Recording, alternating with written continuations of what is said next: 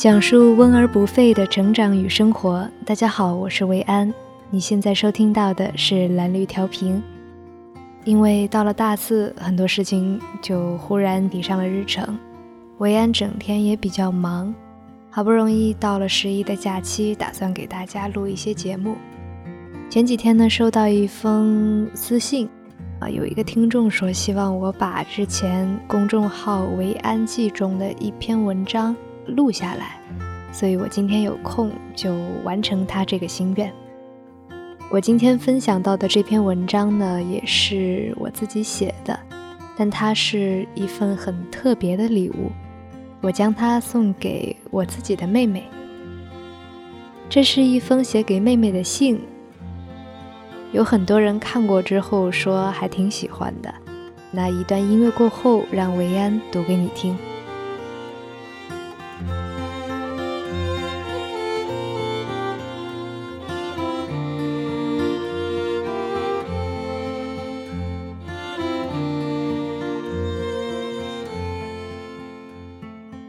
写给妹妹的一封信。喜欢别人是一种本能，喜欢自己是一门学问。亲爱的妹妹，见信好。一直想给你写一封长长的信，却不知从何开始。我今年大四，你正上高一，我们之间相差六岁。在各自的年纪里做着理所应当又有些乏味的事情。虽然我们联系的次数很少，但每次通电话，你如同小鸟一样叽叽喳喳的样子，让我很感动又很欣慰。你愿意和我分享那些你认为重要的事情：一次失败的月考，一场热闹的同学聚会，一个让你感到害羞和困惑的男同学。或者仅仅是某一个历史或者地理的知识点。虽然那些东西对我来说已显得幼稚，但我仍觉得有趣。不知道你记不记得，大概七八年前，我把本来已经送给你的小贴画撕了，你哭了好久。我当时觉得自己并没有做错什么，因为那本来就是我的。那个时候的我自私、敏感、不懂事，没有安全感，对你的存在感到些许敌意，并没有意识到你是完全无辜的。随着自己慢慢长大，离家越远，那些埋怨都开始疏解，我反而变得包容、柔软，对一切关系都怀着感恩之心。你是我珍惜的人。我是看着你从小毛毛长成大姑娘的人，我是那个并不常在你身边，但会愿意一直陪伴你的人。当你的枕边书从我的野生动物朋友们变成了某系列的言情小说，当你把那些带着蝴蝶结和小动物的发带收进了盒子，当你开始穿内衣，当你不再收集彩色胶带。当你开始频繁地照镜子看自己的面容和身材，当你开始不再画小公主转而写日记，当你开始偷偷和某个男孩子发信息，用有些拙劣的理由谎称和女生出去玩，我看着那些熟悉又遥远的事物，不得不告诉自己，妹妹终究是长大了。不知道为什么，竟然会有点难过。人有时候并不是那么心疼自己的成熟，却对别人渐渐远去的天真而感到失落不已。虽然我们相处的时间并不多，但我想陪伴的意义远不在于空间上的靠近，而是一种内在的支撑感，就像给从来没有游过泳的人套上救生圈一样。我所能做的。是在你与生活真正交手之前，尽可能的将这个世界分享和预告给你罢了。毕竟往后的路还是需要你自己走。这个世界不知道从哪天开始变得有些浮躁，有些吵闹，充满了利益和欲望的泡沫。大部分人不明所以的拼了命往前赶，追逐着世俗意义上的成功和光鲜。可是人生的好坏哪有固定的标准呢？我不想再去告诉你要努力，如何追求排名，如何的成绩，如何的优秀，而是想在所有人告诉你往前奔的时候，提醒你停下来看看自己，不要变成自己讨厌的样子。这大概是我能够给你的最珍贵的东西了。我希望他们能够代替我，一直陪伴在你的左右。你就读于我待了六年的学校。我很明白你现在的处境，高一的升学压力比我们那时大多了，需要每天面对试卷、分数、排名、老师期盼的眼神、同学之间有意无意的比较、爸妈的唠叨和叮嘱，这些东西构成了你们这个年纪的压力和烦恼，不比那些有着房贷车贷的年轻白领好到哪儿去。你说你看过《这个杀手不太冷》那部电影？不知道你是否还记得里面的一句台词：“人生总是那么艰难吗？还是只有小的时候是这样？”里昂告诉马蒂尔达：“总是如此。”这样的生活预告会不会有些悲观了呢？我相信你仍然会感兴趣。我经历过这样的心理状态，身处于封闭的环境，却渴望逃离、渴望与外界交手的年纪。所以今天不打算和你说成绩和排名的重要性，而是想告诉你一些可能离你现在的生活很遥远，但你终究会遇到的事情。首先是爱情。我不知道你是否已经有男朋友，但我觉得一定有男孩子喜欢你，这很正常，不要为自己的感情感到羞愧。喜欢上一个人是本能，但是如何喜欢别人？如何在喜欢别人的同时喜欢自己，则是一门学问。我并不反对你早恋，但我不希望你觉得爱情就是一切。你必须明白，你的人生中的每个阶段里最重要的事情是什么。爱情并不能让你坚实的站在大地上。从某种角度上来说，它只是生活的战利品。不要把对于生活品质的希望寄托在谁的身上。爸妈会老去，你会独立离开家，也不要相信某个男人“我养你”这样的话。你需要找到能够真正支撑着自己的东西，不管是物质上还是精神上。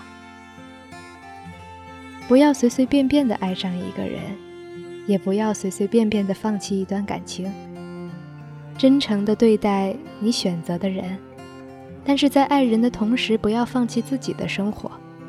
有自己的工作和兴趣爱好，有自己不为人转移的追求，是一个女人最迷人的特质。再一个是独立。小时候你是我的小跟班，你跟着我画画、写小故事，披着被单扮女侠。我们一起拿着硬纸板做武器，满屋子打闹。爸爸总对我说：“你要好好学习，因为你是妹妹的榜样。”爸爸也总对你说：“你要好好学习，姐姐是你的榜样。”说实在的，我真的不觉得自己很优秀，也不希望给你的未来导航，更不需要成为你的榜样。有天你告诉我你想去做设计，你发现家里的插座设计得很不合理，有改进的意见。我内心欣喜不已，说不定你的未来就奔着自己的方向去了。要记得。你永远有着追求自己所爱的权利，不需要让成为谁或者超过谁变成你前进的理由。要相信着梦想这样俗气的措辞，相信坚持这样有些土气的方法论。要努力地更新自己，多看书，多思考，培养自己身上独特的气质。多看一些经典的文学作品，不要觉得它们枯燥乏味。如果看不懂，可以长大一些再看。那些故事人物之所以流传至今，因为里面包含着丰富的生活哲学。有空的时候，还可以多看看哲学、科学、心理学，它们能够帮助你学会理智，建立自己的世界观。独立、自爱，有自己的原则，却又不能不近人情。美是一种亲切的感召。还有一个是野心。不知道你有没有看过最近很火的电影《摔跤吧，爸爸》？我很庆幸我们的父亲并不是那样一个极端严厉的人，但他在我们的身上寄予的厚望并不少。他是谨小慎微的人，对于一个标点都斤斤计较，自然理解不了你因为粗心而错的英文选择题。我们的父亲是成功的，但他的人生里有着很多的遗憾和失望。从某种程度上来说，他真的很想把自己缺失的部分在我们身上补回来。你已经很懂事了，学习和生活都不用家人操心。可我还是希望你能够长成一个温暖、善良但不那么安分且心气高的女孩子，最好带着一点点野心。这个词或许在你看起来有些尖锐和嚣张，但随着你渐渐长大之后，会发现它是个好东西。这是一个弱肉强食的世界，你需要去争取，去靠实力说话，哪怕一句话都没说，别人也能看见你。但千万不要耍手段和玩心机，这就和玩游戏作弊一样没意思。我说的野心不是针对别人。而是征服昨天的自己。姐姐真是这样一路走来，深知这样的选择需要付出代价，会过得很辛苦。但至少每一步都是自己争取且踏实的走过来的，容不得半点的弄虚作假。从前你小，我也小，那时候我不懂得该如何去爱自己的亲人。现在我长大了。那种惺惺相惜的心情才忽然泛滥起来。我或许不是一个好姐姐，从小并没有照顾你很多，陪伴你很多。我去过很多地方，给你寄过很多张明信片，每张都无一例外的落款“爱你的姐姐”。这句话是可以兑现的。如果你以后往外面飞了，就尽可能的往外飞吧。去见见世面，去恣意生活，去享受年轻时的好时光和所有奋斗的日子。但你要记得，难过的时候、撑不下去的时候，要回家，要打电话给我。姐姐永远在你身后。我当然希望你成为一个成功的人，考上好的大学，找一个好的工作，有着美满的幸福家庭。但我更希望，在所有人给你打强心针的时候，能够成为你的镇静剂。我希望能教你平和、柔软、热情地面对一切生活中的好事坏事，不放弃对未来的前程。相信我，你是一个很可爱的小姑娘，将来也会成为一个漂亮可爱的女人。我一直为你感到骄傲，爱你的姐姐。二零一七年九月二十日。好了，这封信就读到这里了。我记得在我嗯十六七岁的时候，看过一篇文章，是博邦尼写的，就叫做《给妹妹的一封信》。当时看完之后，印象很深刻。写这样一封信的这么一个想法，也在我心中存在了很多年。嗯，不知道我的妹妹有没有听到这一封信。嗯，这篇文章其实不仅是写给她，还有写给很多很多，嗯，处于这个年纪的或者和我相同年纪的小姑娘。希望她会喜欢，希望你们也会喜欢。好啦，今天的节目就到这里，感谢我们的编辑席南，感谢导播伊迪，我是维安，祝你好梦。